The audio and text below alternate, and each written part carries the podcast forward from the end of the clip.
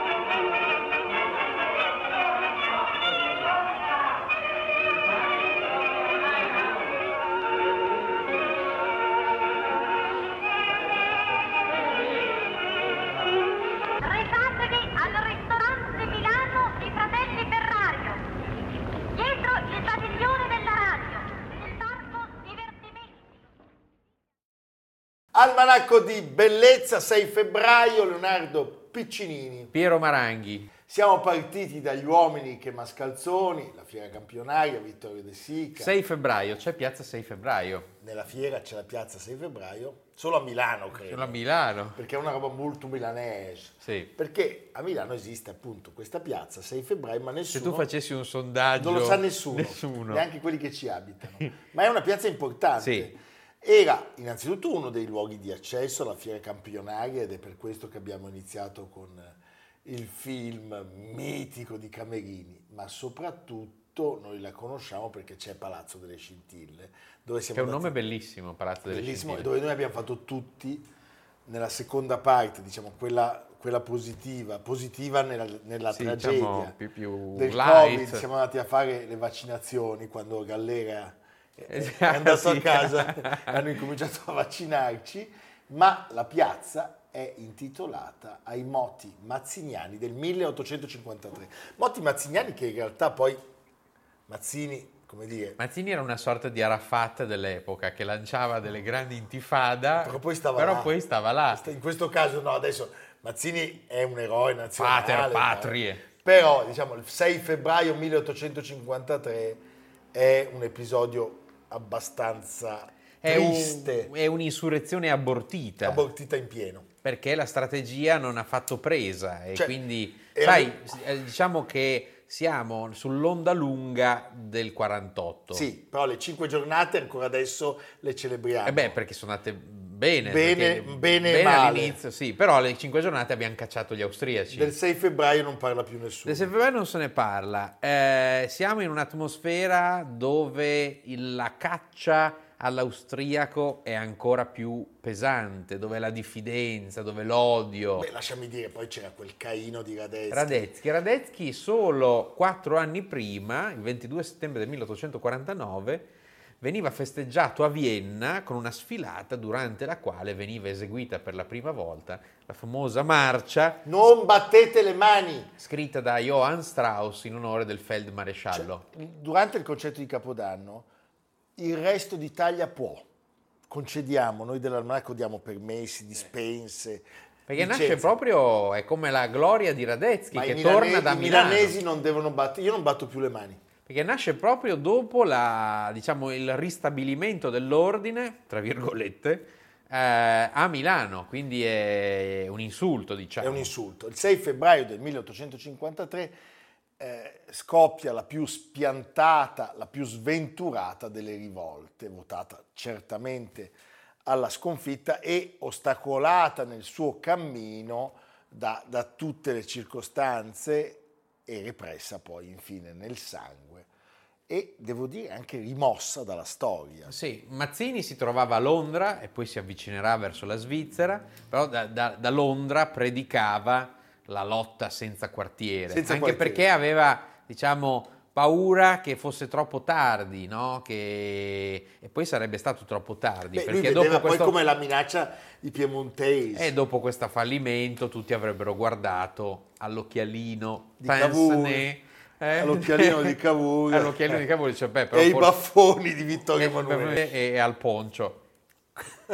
di Garibaldi. di Garibaldi. Nel 1852, pensate, la polizia austriaca scopre, lo sappiamo, l'abbiamo raccontato, il comitato insurrezionale di Mantova. Di Mantova, di Mantova. Per tre anni, tre anni, dal 1852 al 55, la meglio gioventù, eh, compreso Tito Speri, comp- Carlo Poma, I martiri di Belfiore. Martiri di Belfiore, sono tre anni di, di esecuzioni continue. Un anno prima, nel 51, a Milano c'era stato l'arresto del tappezziere Amatore Scesa, quello che disse mi parli no, mi sono a got, mi peut di minga parlare. Non ha parlato. E non ha parlato e venne fucilato al castello perché non si trovava un boia disposto a impiccarlo. Quindi la città era sulla carta tutta ferocemente anti-austriaca e fiera delle cinque giornate. Però poi, sai, era difficile fare, organizzarla in una vera e propria insurrezione. A Milano nasce il cosiddetto Comitato dell'Olona, che è un fiume che noi a Milano non vediamo Coperto. più, è stato sommerso. Ci sono delle pantegane che sono grandi come procioni. e questo, questo comitato vagamente situazionista, specializzato in singoli gesti di protesta o, o addirittura in beffe, c'è il famoso assalto al ritratto del conte Nava, che era Sì. un filo asburgico, Che Hayez dipinge, ma controvoglia, Controvoglia. perché Hayez era dalla parte... era dalla parte sì, nostra, eh, lo potete vedere, è un ritratto del 1852. Allora, questo comitato era, era diviso in compagnie perché si divideva a seconda dei mestieri praticati, ad esempio la lettera A riuniva i facchini, la B i falegnami, la L e la M la guerita società di libertà o morte e ogni compagnia aveva la propria osteria che era il luogo di riferimento dove si aderiva e si, si progettava, si pianificava la rivolta. Il capo del comitato è un'altra via celeberrima della città, adesso finalmente sappiamo il perché, Giuseppe Piolti de Bianchi Sì. e il comandante militare Eugenio Brizzi. Tutti Allora- questi facevano riferimento a Mazzini e al suo luogotenente che poi pagherà dopo questa, ehm, dopo questa insurrezione con una sorta di lunghissimo esilio, Aurelio Saffi, il quale dirà che a questa- questo gruppo partecipavano, salvo poche eccezioni, gli operai di ogni arte, i capi mestiere, i bottegai stretti tra loro, parte in società di mutuo soccorso, tutti in lega politica, trovò dovunque energica ed estesa la propaganda repubblicana, impaziente l'ira contro gli oppressori stranieri. Fantastico. Questo sulla carta. Poi dopo, adesso racconteremo com'è andata, non è andata così bene. Un contributo. Quando anche le vostre speranze fossero state deluse non sette volte, ma settanta volte sette. Non rinnegate mai la speranza. Quando un tentativo si è fatto e non è riuscito, bisogna guardarsi attorno e guardarsi dentro e riflettere attentamente e scoprire e confessarsi gli errori commessi e veder donde vengono e cercare le vie che potrebbero ripararli, poi ricominciare da capo e una terza volta e una quarta e finché si riesca. La nostra è guerra, guerra mortale, guerra che si combatte segretamente da anni, da secoli e volete vincere alla prima battaglia. Nel gennaio del 1853, a nome del Comitato Nazionale, viene diffuso un bando rivoluzionario, bando rivoluzionario. Italiani, fratelli, la, missione, del, comitato, Nazionale è compiuta. compiuta. La vostra comincia. L'ultima parola che oggi i vostri fratelli vi mandano è insurrezione. Domani, frammisti al popolo, saremo a sostenerla con voi. Insurrezione. Il momento per tre lunghi anni maturato, invocato, è giunto. In realtà non ci sarebbe stato nessuno a sostenerli, vediamo. Fu- secondo me suonava anche male. Il comitato dell'Olona non è proprio una roba che, che genera entusiasmo, No, sembra una roba delle fogne. Ma sì, Cavedano, Eh sì. il Cavedano, la Tinca e il Comitato dell'Olona. Sì. Allora, il Comitato dell'Olona prende però l'appello alla lettera e dopo aver scartato alcune ipotesi molto fantasiose, tipo uccidere tre aristocratici collaborazionisti o avvelenare degli Questo altri... non era male, Quello però. di avvelenare gli altri ufficiali. Sì, è molto da film eh, tipo quella sporca dozzina. Cioè, perché c'era un ballo e dicono invitiamo Beh, gli sì, altri ufficiali austriaci e gli facciamo... eh, Sterminati li sterminiamo col cianuro, veleno. col Beh, veleno. stato bello però. decidono che l'insurrezione debba avvenire nell'ultima domenica di Sì. Carnevale. E quindi i militari sono quasi tutti in libera uscita e si va all'assalto del castello. Sì, ma prima c'è tutto un accordo. È un accordo perché dunque si confidava sul mancato intervento degli ungheresi. Non sarebbero intervenuti perché c'era una sorta di, fro- di fratellanza, di simpatia tra il leader ungherese Lajos Kossuth e Kossuth. Giuseppe Mazzini. E Giuseppe Mazzini. E E invece gli ungheresi. gli ungheresi. e poi c'era, c'erano quelli del gas. C'era l'ingegnere del comune. L'ingegnere comunale. cioè avevano garantito che sarebbe stata interrotta eh, l'erogazione del gas e quindi la città Sarebbe sare- rimasta al sarebbe buio. piombata al buio per favorire le azioni insurrezionali. Allora, cosa accade? I cittadini istruiti o di altre classi, i borghesi non Mi, si- mi sto a casa. Io sto a caso, eh, questi qui non sono mi- minga ben organizzati. Non mi convincono. E quindi questi qui rimangono da soli. Cioè gli operai, gli artigiani, eh, senza armi, e lì c'è tutta una cosa, perché pare che sia lo stesso Mazzini a spaventarsi, Mazzini a frattempo era ritenere... arrivata a Chiasso, perché Mazzini diceva che una volta partita l'insurrezione dei popolani, anche quelli che venivano chiamate le marsine, cioè i borghesi perplessi, si sarebbero uniti. Ma dove? Invece le marsine... I Maxine rimangono a casa. Sì. Eh? E soprattutto c'è il problema che il comitato mazziniano di Genova ha deciso di non mandare le armi.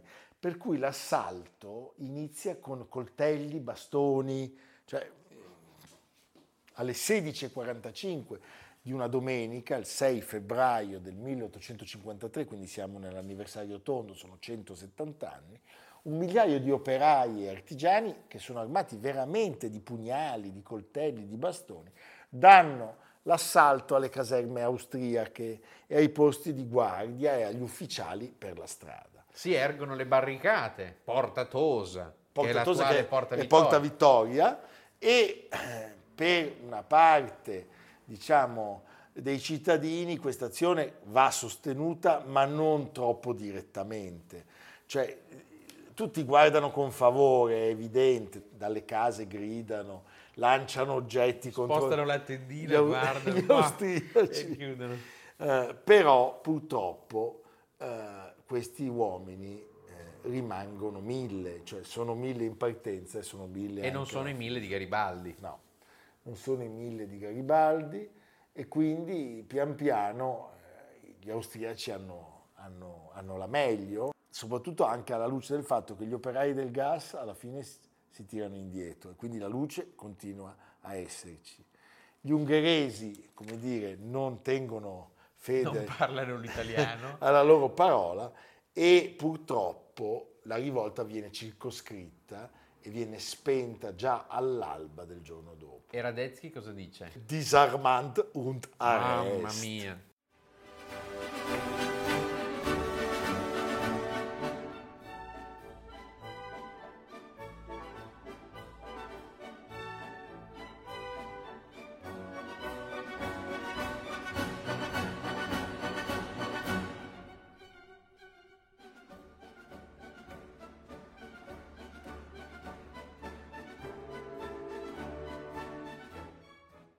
Senti, il bilancio è sì di 10 soldati austriaci morti, ma soprattutto è quello della repressione ferocissima di Radetzky. Molti vanno in esilio, eh?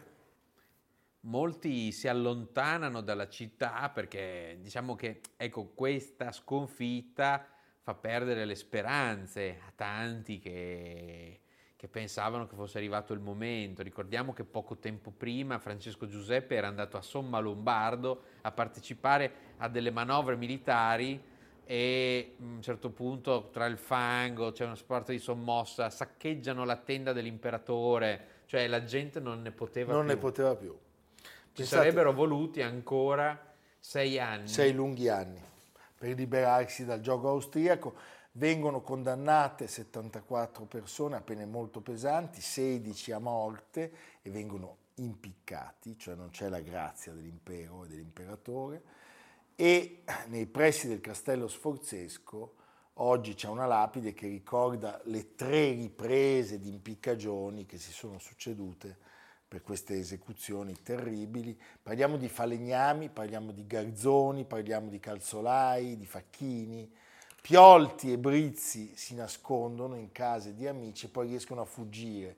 Allora, Piolti va in Piemonte e Brizzi raggiunge in Mazzini in Svizzera, Svizzera, Mazzini a Chiasso. Svizzera. E pensate, Carlo Marx, c'è una testimonianza di Carlo Marx. sì, beh, che studiava tutte queste rivoluzioni e che su un quotidiano di New York avrebbe lodato l'atto eroico di un pugno di proletari, però invita a mettere d'ora in poi fine alle rivoluzioni, quelle che lui chiama le révolutions improvisées. improvvisati e dà una mazzata a Mazzini. Sì, Perché- come gran finale dell'eterna cospirazione di Mazzini, dei suoi roboanti proclami e delle sue tirate contro il popolo francese, è un risultato molto meschino. Vabbè. Non che lui, No, senza lì. Carlo Marx poi lo scriveva Eh, sempre al comodo anche sì, lui della sua capisci? poltrona. Eh, quindi Sì. non ci toccate Mazzini, dai. No, Mazzini Un ultimo contributo, 6 febbraio per non dimenticare.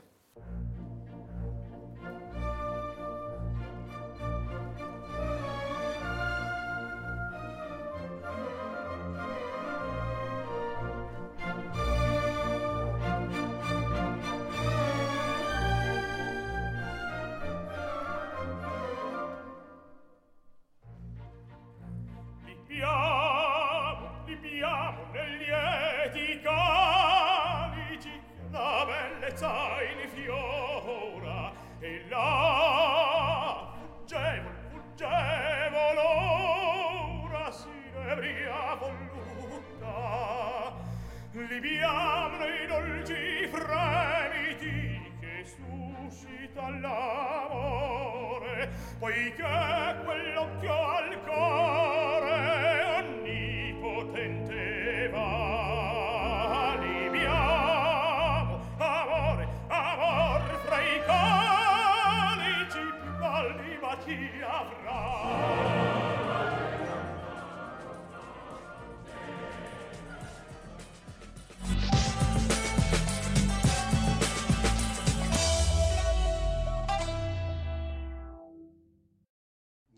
Gregorio.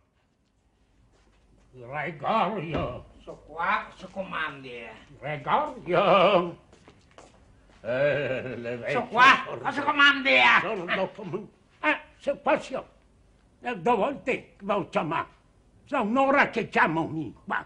Eh, So qua, Eh. cosa comandi? come? Cosa che ha comanda? Sei sordo, vecchio, sei sordo. Sei inutile, sei sordo. Vieni qua. Sapevo cosa che vedevo dire. Che so sta in cucina e che ho visto un fogaron del diavolo e me la legna nessuno me la regala e non voglio che si butta via in quella maniera. Mi piace dire di quest'uomo illuminista per istinto e non per convinzione e uomo scontento dei limiti dell'ormai commedia dell'arte, beh, commedia dell'arte che però lui ha dato al mondo con una forza straordinaria. Lui è per l'Italia quello che Molière è stato per la Bravo, Francia, cioè bravo. racconta la società senza limiti, senza censure. Infatti sarà un uomo invidiatissimo, sarà una- un bersaglio di molti potenti, avrà una vita molto avventurosa e Movimentata, e errabonda. errabonda. Eh, però è l'uomo che svecchia il teatro con la ragione, con l'astuzia ed è l'uomo che esalta gli emergenti valori borghesi. Oggi noi parliamo di, Di un modenese, Carlo Goldoni. Che era, era di origine Ma modenese. la famiglia Bisogna il- suonare il la- cognome Goldoni è molto diffuso a Modena e sul fianco del Teatro Comunale di Modena c'è un suo busto dicendo qui c'erano le case dei Oh, Goldoni. quindi togliamo la statua da Rialto, dalla piazza dietro a Rialto, portiamola a Modena, di fianco a Pavarotti. No, quella Eh, di Pavarotti è abbastanza no, è inquietante. abbastanza inquietante. Lui è l'autore di 125 commedie e anche un avvocato di successo, Sì. pensate, meraviglioso, che abbandona a un certo punto Venezia per andare in Francia alle due corti, quella di Luigi XV, spendacciona, ma ancora lontana dalle tragedie di quella di Luigi XVI. Sì, è un po' come Leonardo da Vinci, cioè l'hanno preso i francesi e poi non è che gli abbiano fatto fare chissà che cosa, però ce l'avevano. Ce l'aveva lì. Usavano Goldoni. eh. col Dodi di Don di Don, eh, e lui muore il 6 febbraio del 1793, quindi con le tasche piene. con le tasche piene e un attimo prima che Napoleone cancelli la Serenissima. Sì, sì, diciamo che muore ancora, però vede la rivoluzione francese. Sì, sì. Carlo Goldoni era nato a Venezia il 25 febbraio del 1707, sua madre era Margherita Salvioni e suo padre era un avventuriero onorato, mi piace da pazzi, Giulio,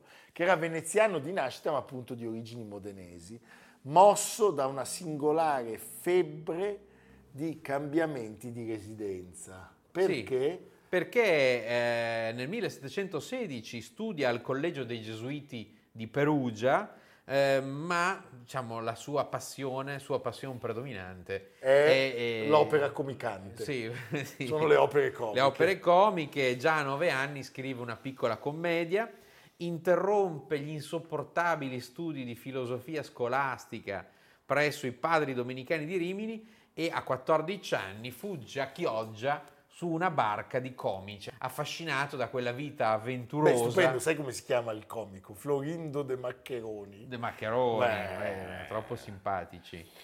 Senti, e eh, sono i momenti che culminano con la lettura della Mandragola di Machiavelli. Esatto. Folgorante esperienza. Il padre riesce a riacciuffarlo E 300 anni fa, nel 1723, a si proposito iscrive- di Pio V. Sì, si iscrive ai corsi di giurisprudenza del collegio Ghislieri di Pavia, ma viene presto espulso perché scrive una satira che si intitola Il Colosso. Cosa Il racconta Colosso. nel Colosso? Beh, racconta di una mostruosa statua eh, della bellezza femminile formata da varie parti del corpo descritte e commentate di ragazze pavesi. Beh, è simpatica questa Eh, cosa. di Da una college simpatia pazzesca. quei film sui college che facevano Però tu anni- capisci che le famiglie di Porchis. Pavia, le famiglie di Pavia che eh, aspettavano Ada Negri e non volevano Sì. eh, Goldoni, non la Non la prendono. vogliono dar via. E quindi lui viene espulso dal collegio e dalla città. Allora, nel 31 muore improvvisamente suo padre A Bagnacavallo. Una località che Leonardo ed io frequentiamo spesso col procione. Sì, perché c'è un... fanno i passatelli molto Sì, eh, buoni. al procione piacciono tanto. Tanto, tanto. Sì, sì, in brodo. Lui cosa fa? Deve laurearsi in giurisprudenza e lo fa beh,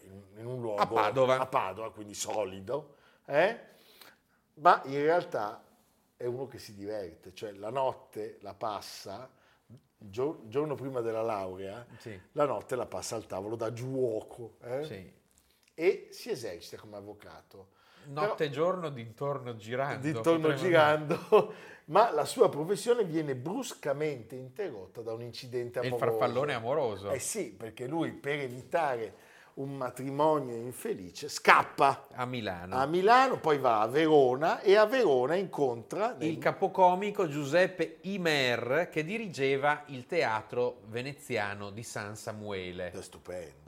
E eh, dice ci sto, vengo con te. E? E? cominciano nove anni di collaborazione con questo Imer e col teatro. Sono i primi anni in cui comincia a farsi notare Il Belisario. sì, E poi arrivano fino a Genova. fino a Genova, È stupendo. Pensate alla vita di questo da una repubblica all'altra. E a Genova lui incontra Nicoletta, non è Nicoletta Ceccolini, ma è Nicoletta Conio, che diventa la sua fedele compagna di una vita avventurosa e ambulante e che sopporta e frena le mattane di questo geniaccio, perché la passione per il gioco, la rovinosa galanteria e anche, lasciami dire, la prodigalità e il disordine amministrativo. Beh, dobbiamo anche dire che la Assomiglia Venezia... a qualcuno di noi due. Sì, la, la società di quegli anni spingeva verso questa- questo, questo dissipamento. Nel 1944, a causa dei debiti contratti dal fratello, abbandona Venezia e dopo varie soste si ferma a Pisa.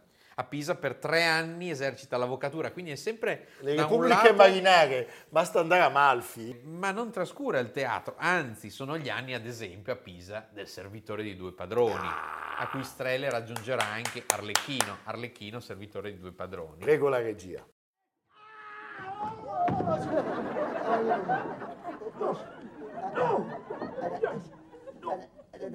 Lascio Pologno. Non la va, la va. La va. No. La va, la Ragionissimo. va. La va. La va. Noi canale No, la va. La, la va in tola, la va. Ed è giù. Ed è giù. Ed è ed è giù.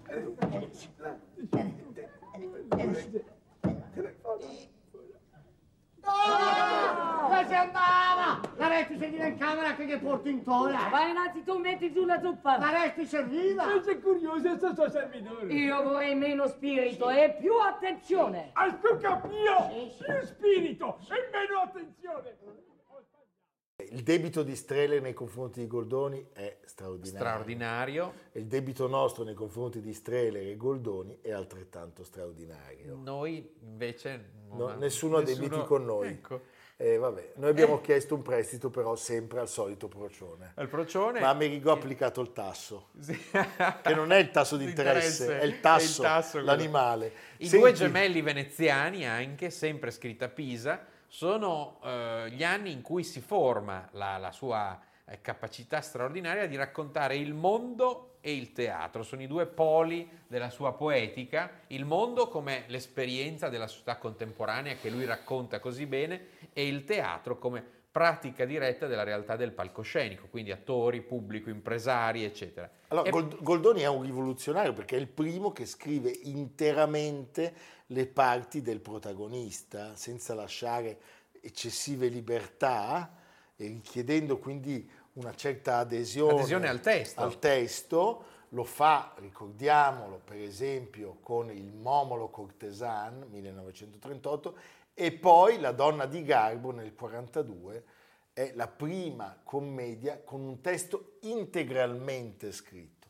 Lui però è sempre perseguitato dai creditori, Sì. questo ci porta a solidarizzare con lui perché un un annunzio del No, Settecento. ma anche un Maranghi e Piccini del, Del 2023. A un certo punto va a Livorno, A Livorno. a Livorno dove assiste alla donna di Garbo, che è appunto quest'opera di cui lui scrive interamente tutta la sceneggiatura, interamente scritta, diciamo. E la compagnia è quella di Girolamo Medebach. Medebach che nel 48 lo riporta a Venezia, questa volta non più San Samuele, ma Sant'Angelo, ed è il periodo più intenso. eh, che ci sono dei capolavori, anche in questo caso, non so, La famiglia dell'antiquario. La putta onorata. 1750, grandi successi, grandi successi e anche grandi risentimenti, perché non si poteva raccontare la realtà in questo modo che veniva chiamato dai suoi contemporanei plebeo. Abbiamo raccontato la storia dei fratelli Gozzi,